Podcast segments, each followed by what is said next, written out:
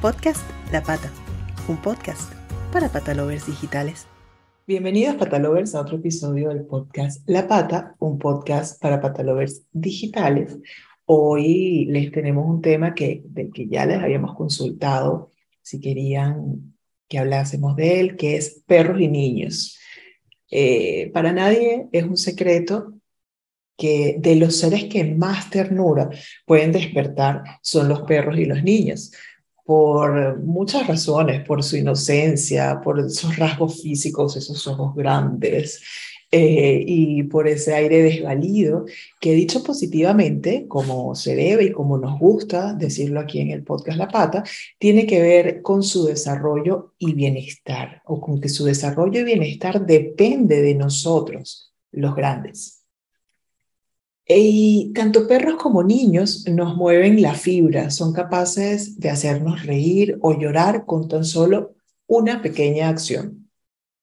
Para los amantes de los perros que nos convertimos en padres, no hay nada mejor que llegar a ese estado ideal en el que ambos se convierten en hermanos de diferentes especies, que se lleven bien, se respeten y se cuiden. Es por ello que hoy decidimos en este episodio eh, o dedicarle este episodio a ellos. Hablaremos acerca de estudios, eh, curiosidades y consejos para lograr que la relación entre perros y niños sea más sana para ambos. Eh, este, como siempre decimos, con los temas que son tan extensos, pues seguro tiene mucha tela que cortar y seguro nos, nos dará para, para hablar en muchos más episodios y enfocarnos en en, temáticas diferentes dentro de, de, perros y niños.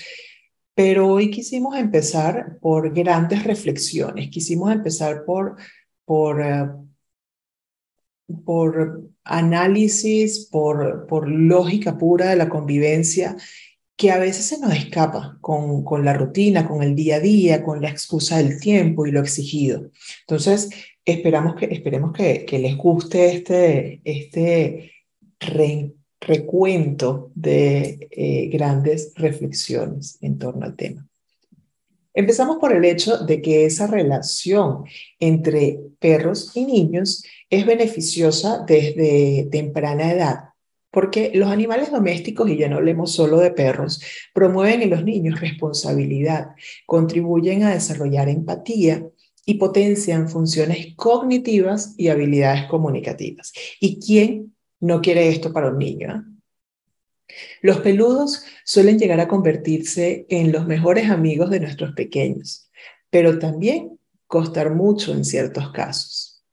¿Cuántas veces no hemos visto la escena del niño que tira de la cola de un perro y éste le gruñe o le muerde?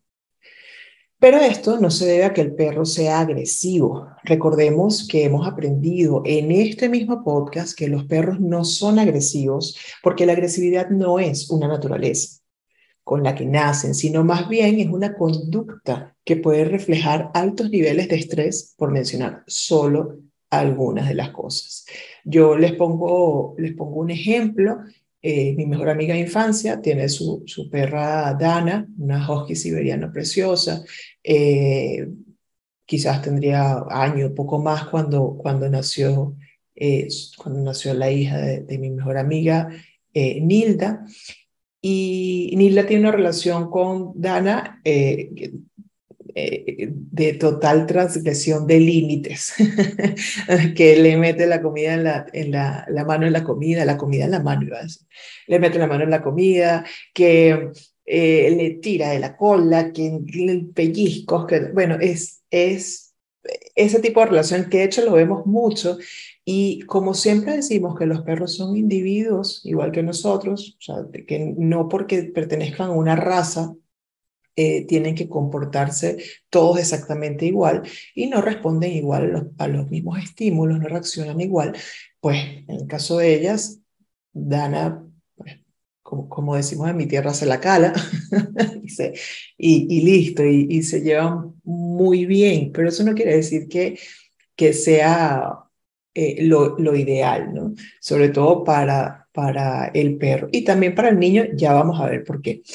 Eh, y hablo de ese caso porque en algún momento estuvieron, la primera vez que estuvo, que estuvo Nilda en casa de, de mi mamá, eh, y conoció a Lola, que es la, la Golden, mi sobrina, que ustedes saben, pues Lola que es súper amorosa con todo el mundo, con los niños, con, eh, en el caso de Nilda no reaccionó igual. Eh, estuvo ella haciendo lo mismo que normalmente hace con Dana, tirándole de la cola, acostándose en la barriga, abrazándole, pellizcándole y haciendo una cantidad de cosas. Y Lola la primera vez fue gruñido.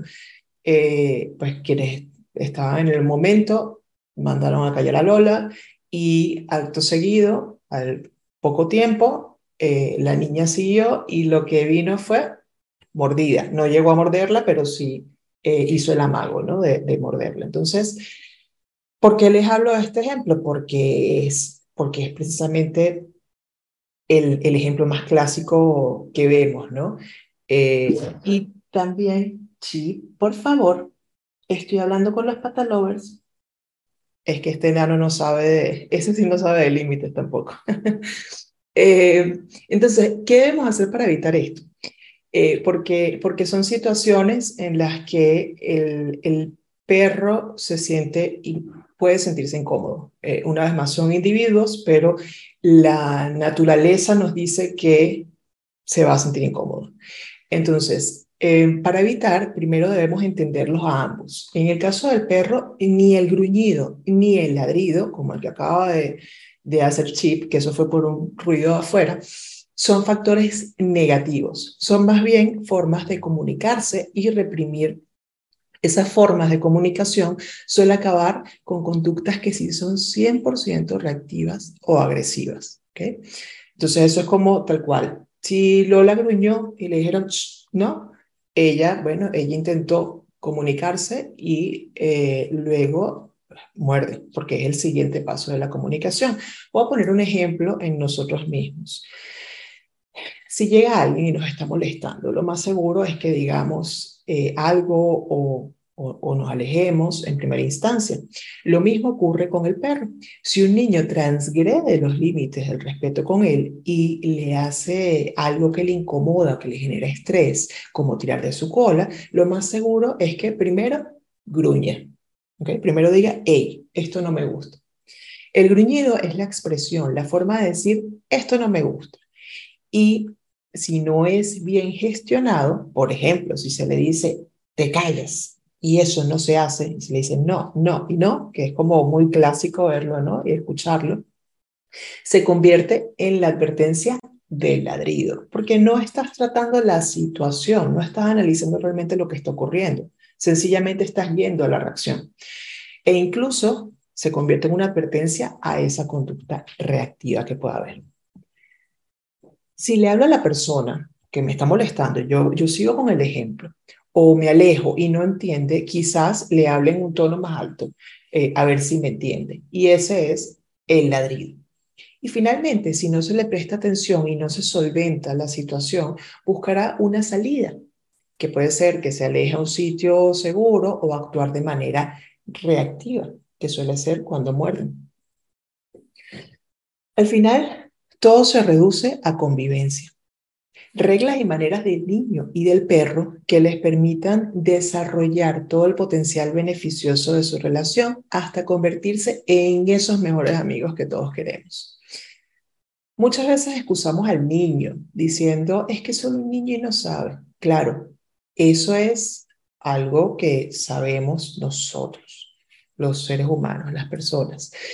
Pero eh, al decirlo, al sentirlo, no nos estamos poniendo en el lugar del perro y se nos escapa una variable de la, ecuación, que es el perro no sabe que esa personita aún eh, no tiene criterio formado, mucho menos eh, cosas tan de nosotros los humanos como que su comportamiento podría estar condicionado por una educación en desarrollo. Eso no tiene por qué saberlo el perro. ¿Qué debemos hacer? Debemos establecer límites y maneras de esa convivencia entre ambos. Empezando porque el perro no es un peluche ni un juguete con vida. Es un ser viviente que como a él le duelen o le asustan ciertas cosas. Y no se preocupen que nada de esto tiene que ver con cortar al niño ni al perro. Un niño responsable es un niño mucho más empático. Así que todos salimos ganando. Hacer partícipe al niño de la ecuación o la educación, que, que, es la ecuación entre ellos dos, ¿no? De la educación del perro, es importante para ambos y consigue un efecto muy, muy, muy fundamental que es la empatía. Y eso vamos a hablar mucho en este episodio. Se trata de ayudar al niño en esa constante búsqueda de límites natural que está directamente relacionada con la percepción empática en el ser humano. Esta parte de la responsabilidad y la empatía es fundamental y muy linda. Eh, no podemos ser empáticos si no conocemos límites, si no sabemos cuándo parar, si no asumimos nuestras responsabilidades en el sentir de los demás.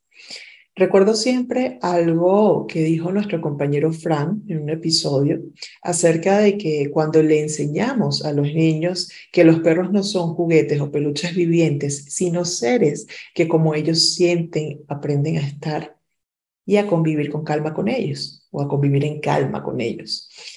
Y así es. De esa forma, el, el niño para el perro no será una fuente de estrés, sino será una fuente de tranquilidad, de bienestar. Es el lugar seguro en el que siempre querrá estar. Así se desarrolla el vínculo.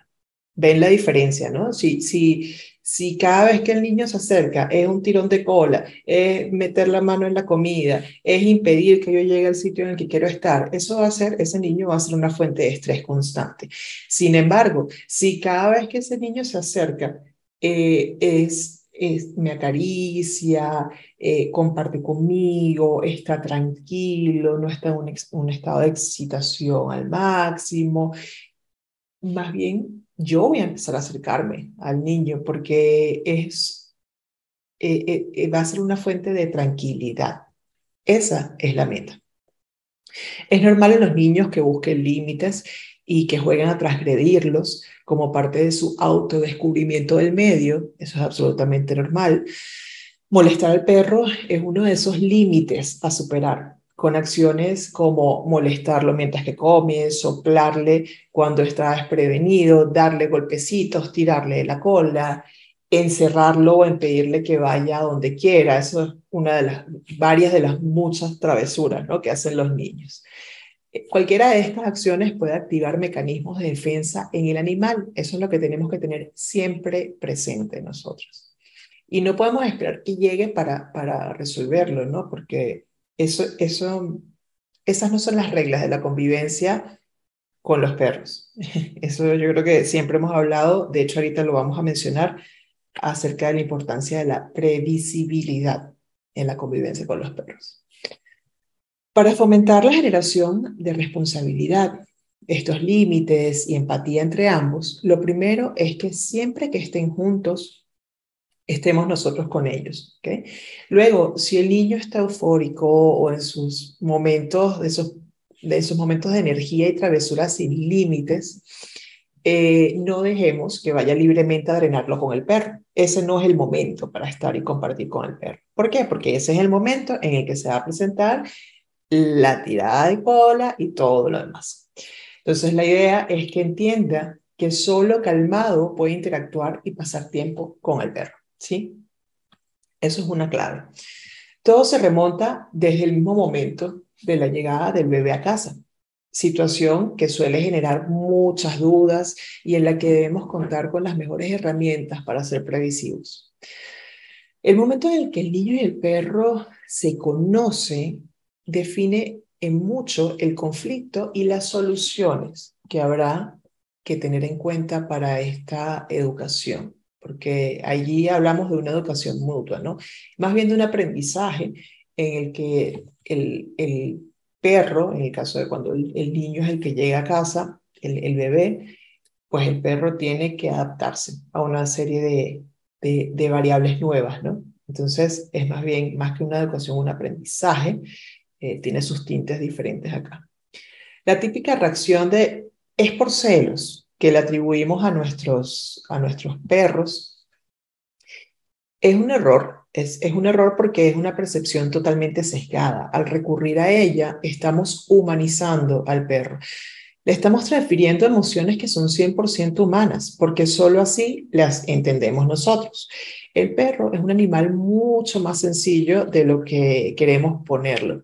Eh, es un ser de costumbres y en la mayoría de los casos sus reacciones tienen que ver con hábitos o situaciones del contexto y no con emociones humanas. Vamos a graficar esto, que, así como pusimos el ejemplo anterior, aquí lo vamos a graficar para entenderlo, que no es un reproche, porque al final yo creo que todos lo hemos hecho, ¿no? Yo creo que, que no, no, no hay el que esté libre de pecado que, que, que tire la primera piedra, eso no existe acá. Eh, hasta el momento en el que nos educamos más en torno a la convivencia con ellos y a la educación eh, canina, pues seguro eh, hemos incurrido en este error. E incluso teniendo conocimientos también solemos caer en esto, ¿no? Que es por el mismo tema de, de esa empatía que desarrollamos con ellos. Entonces, graficando el caso es la llegada de un bebé a casa es toda una revolución, si es una revolución para nosotros mismos. Entonces, eh, hablamos de menos tiempo para, eh, ahorita nos vamos al perro, imagínense si es para nosotros, cómo es para él. Entonces, de cara a él es o a ella es menos tiempo para jugar, para pasear e interactuar, eh, para, hablamos de desajustes en las rutinas con tu perro, eh, en las comidas de hidratación, en las rutinas de comida, de hidratación, por ejemplo, es que se nos olvidó cambiarle y ponerle agua fresca. Son cosas tan tan pequeñas como. ¿okay? Eh, hablamos de nuevas personas y personas en, que nuevas, nuevas, nuevos olores y personas en casa. Hablamos de todo junto, porque al final, desde, desde la ropita del bebé, eh, todos los, los muebles, eh, si está nuestra madre en casa o no, las personas que vienen a visitar, el mismo bebé que tiene un olor. Hablamos de muchos estímulos, al final son muchos estímulos nuevos para el perro, que es un animal de costumbres, eso no se nos, no se nos puede olvidar. Es un animal de hábitos y de rutinas. Ante todo esto puede ser apenas normal que reaccione diferente y nada tendrá que ver con celos, sino que le estás cambiando pues todas las bases de su rutina, ¿no? Eh, de hecho, el, el perro el, mejor ejemplo de que es un animal de rutina, de hábitos, eh, es, es el tema de, de, sacarlo a la calle, ¿no? De sacarlo a pasear. Eh, si lo sacas a pasear a una hora, pues él seguramente ya tiene su reloj biológico en el que ya va a estar atento a que lo saques a pasear a esa hora, ¿no? Entonces, eso no es más que porque es, es una rutina, es un hábito, es una costumbre, y el perro es un animal de costumbre. Entonces, ¿cómo podemos solucionar esta situación? Esta, eh, este, mm, quizás más que cómo solucionar esta situación es cómo evitar que este cambio en la rutina, que estos nuevos estímulos que van a entrar a casa alteren y, y le generen estrés al perro. Entonces, en este caso, hablamos de como todo con los perros, previsibilidad. Debemos evitar descuidar la atención en las necesidades básicas que tiene, que tiene el perro. Y para que no focalice eh, la falta de atención sobre sus necesidades en el bebé, debemos adelantarnos a su llegada a casa, ir realizando ajustes en la rutina paulatinos, a un periodo de adaptación previo a la llegada del bebé, ir haciendo todos estos ajustes, pero no es que llega de sopetón el bebé, llega el bebé y de sopetón entonces empezamos a hacer todos los cambios. No, la idea es hacerlo antes de que llegue, previsibilidad. Cuando es el caso de que, de que es un perro adulto el que llega a casa, cuando adoptamos, por ejemplo, si ese perro no ha socializado con niños, el periodo de adaptación debe ser mayor. Entonces, aquí empezamos a ver, y esta es apenas una partecita de la trama, porque empezamos a ver los casos diferentes, pero dentro de cada caso diferente, pues se presentan las individualidades, porque cada uno también, cada perro, cada perrita es muy diferente entre sí. Entonces, lo más importante es que el, pequeño o la pequeña, en este caso ya hablamos del niño, comprenda que los perros tienen personalidad propia, que son individuos y que la regla más importante para convivir con ellos es respetar su espacio. Es tan simple como eso. Como ven, todo se trata de aprender a convivir. Nada muy diferente a lo que hacemos día a día en nuestros hogares. Y para aprender a convivir, lo primero es conocerse. Si no conozco al otro, eh, yo no voy a, a entender cuáles son los límites entre ambos y mucho menos voy a tener empatía, mucho menos voy a respetar. Entonces, eso es. Todo se trata de convivencia y la base de la, o el primer paso para la convivencia es conocerse. Conocer al perro y poder llevar al perro y al niño a ese estado en el que sean esos mejores amigos que no se agreden generándose estrés, sino que se generan tranquilidad. El tema de niños y perros, como dije al principio, es muy extenso y seguro nos dará para varios episodios más. Pero este hoy ha sido muy breve porque de alguna forma eh, quería, quería centrarme mucho en más allá de los beneficios que son bastante conocidos, quería centrarme mucho en, en, estos pilares, ¿no? En, en el pilar, en, estas grandes reflexiones que enfatizan en los pilares de respeto, de conocer límites y de empatía. Eso tiene que ser como un leitmotiv, que lo tengamos y que, no, y que no se nos vaya de la cabeza. Y que cada una de las acciones que hagamos pues tenga que ver con o estén fundamentadas en esos tres pilares. Para la educación del niño, y que sepa cómo interactuar con su perro y con los demás perros y también para el, la educación de ese perro que va a aprender a convivir día a día con uno o varios niños. Entonces, eh, de alguna forma, eh, queríamos dedicar este episodio a eso. Eh, yo quería hablar acerca de estas grandes reflexiones que a veces olvidamos con la excusa del tiempo y la rutina. Y, y, estas grandes reflexiones, de hecho, rescato, rescato esta con la, que, con la que voy a cerrar, que, que me parece que engloba todo, ¿no? todo, todo el tema que hemos abordado hoy, que es entre niños y perros se crea un vínculo emocional que les hace sentirse queridos de forma incondicional, les hace sentirse competentes y capaces. De allí los pilares de establecer límites, la responsabilidad y la empatía. Este es un vínculo bidireccional, pero sus beneficios solo estarán siempre y cuando se garantice el equilibrio y bienestar de ambos, del perro y del niño. De allí la convivencia como clave. Es una balanza. Si está más de un lado que del otro, pues ahí hay problemas. Esperamos que hayan disfrutado, como yo, de estas grandes reflexiones de vida, patalovers, y ya saben, si tienen niños y perros en casa o están a punto de tenerlos, pues límites, respeto y sana convivencia son las claves. Besos. Chao. Podcast La Pata, un podcast para patalovers digitales.